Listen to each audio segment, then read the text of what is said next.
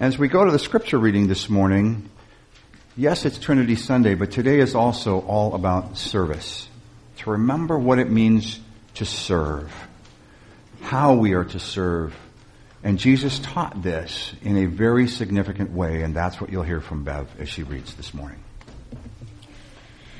Now, before the festival of the Passover, Jesus knew that his hour had come to depart from this world and go to the Father. Having loved his own who were in the world, he loved them to the end.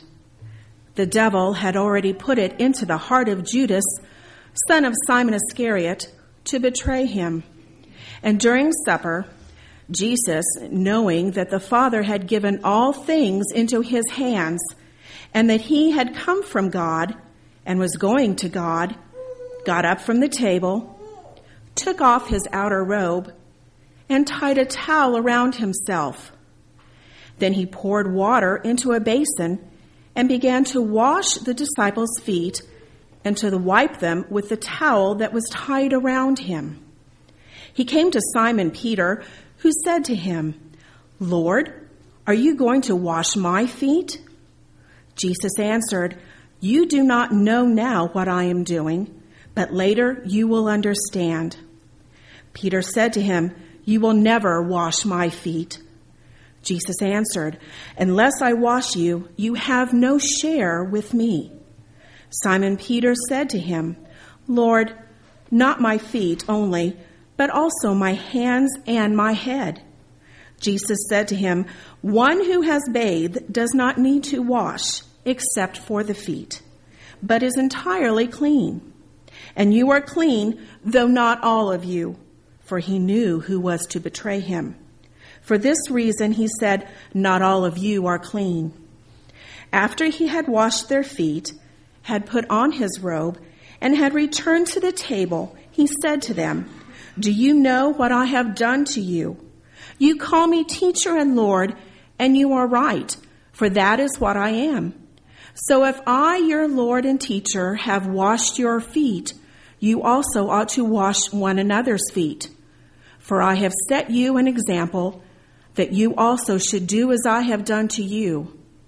Very truly, I tell you, servants are not greater than their master, nor are messengers greater than the one who sent them. Holy wisdom, holy word, thanks be to God. Well, good morning. Before I get started, I didn't wear this uniform this morning to show off that I've been in the military and all my awards. I wore it to remember those that have wore this uniform before me, those who wear the uniform today, and those who will wear it in the future. But as I step up on the pulpit, I want the focus not to be on me. I want the focus to be on Christ. So I'm going to put on the stole to remind you that the words that I, the words I'm speaking are not mine, but come from the Spirit. And second of all, I was thinking in first service, this is going to be my last time preaching as a non pastor. The next time I'll be in the pulpit, I'll be Pastor Dirk. So I'm stepping out of being in the laity into, the, into being a pastor.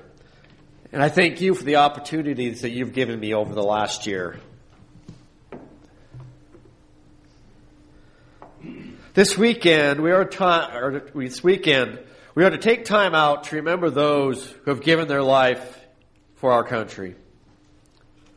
Memorial Day was originally designated to honor the soldiers who fought and died during the Civil War.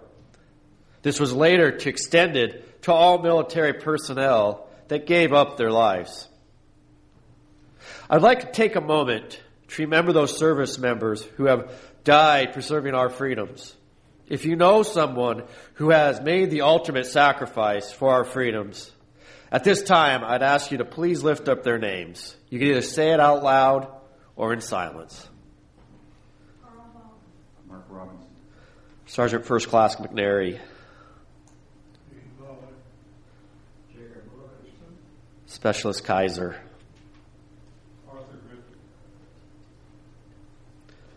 Staff Sergeant Davis.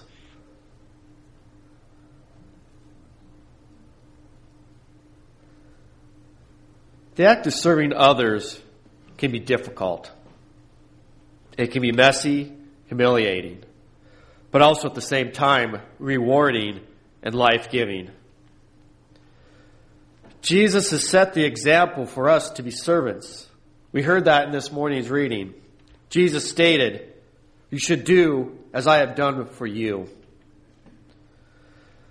Now, for us living in the 20th century, this might not make sense. So I want why Jesus took off his outer clothing and performed the act of washing one's feet. He could have told his servants, or even his disciples to perform this act of washing feet, which would have been customary for, the, for that time. But let's take a moment and bring this into today. I want you to take for a moment that you're invited over to your boss's house, or your pastor's house, or somebody you think has greater power over you. As you walk into the house, your boss or whoever it may be, asks you to remove your shoes and socks. Then he or she starts to wash your feet. What would your reaction be? I'm guessing most of us will react like Peter. No, said Peter, you shall never wash my feet. Peter thought he knew Jesus' place at the table. But Jesus was teaching a lesson that at his table, we all are servants. As servants, we must treat each other as equals and wash one another's feet. John Wesley, the founder of the Methodist movement, was another one that understood this passage of serving one another. He was a servant leader. This last Friday, we celebrated Wesley's warming of his heart. On May 24th, 1738, Wesley wrote, wrote this. In the evening, I went unwillingly to a society in Aldersgate Street, where one was reading Luther's preface to the epistles to the Romans.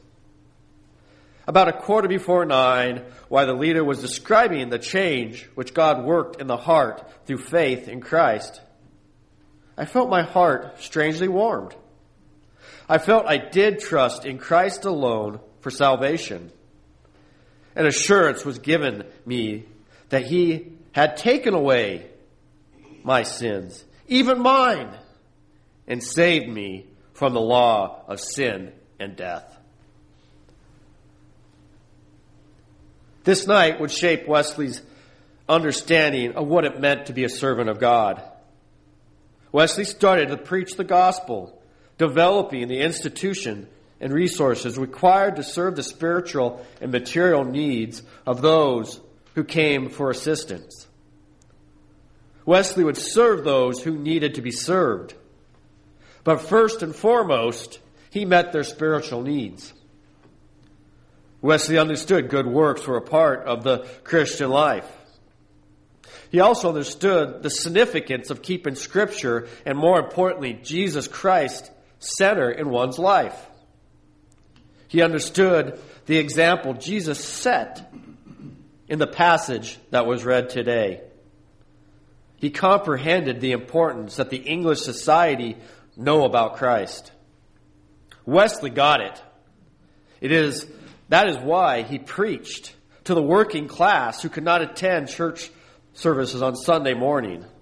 This is why he rode over a half a million miles on the back of a horse preaching to the people. This is why he held class meetings during the evening week, during the week. This is also why he was banned from pre- preaching in the Church of England. But to Wesley's credit, he never abandoned the priesthood.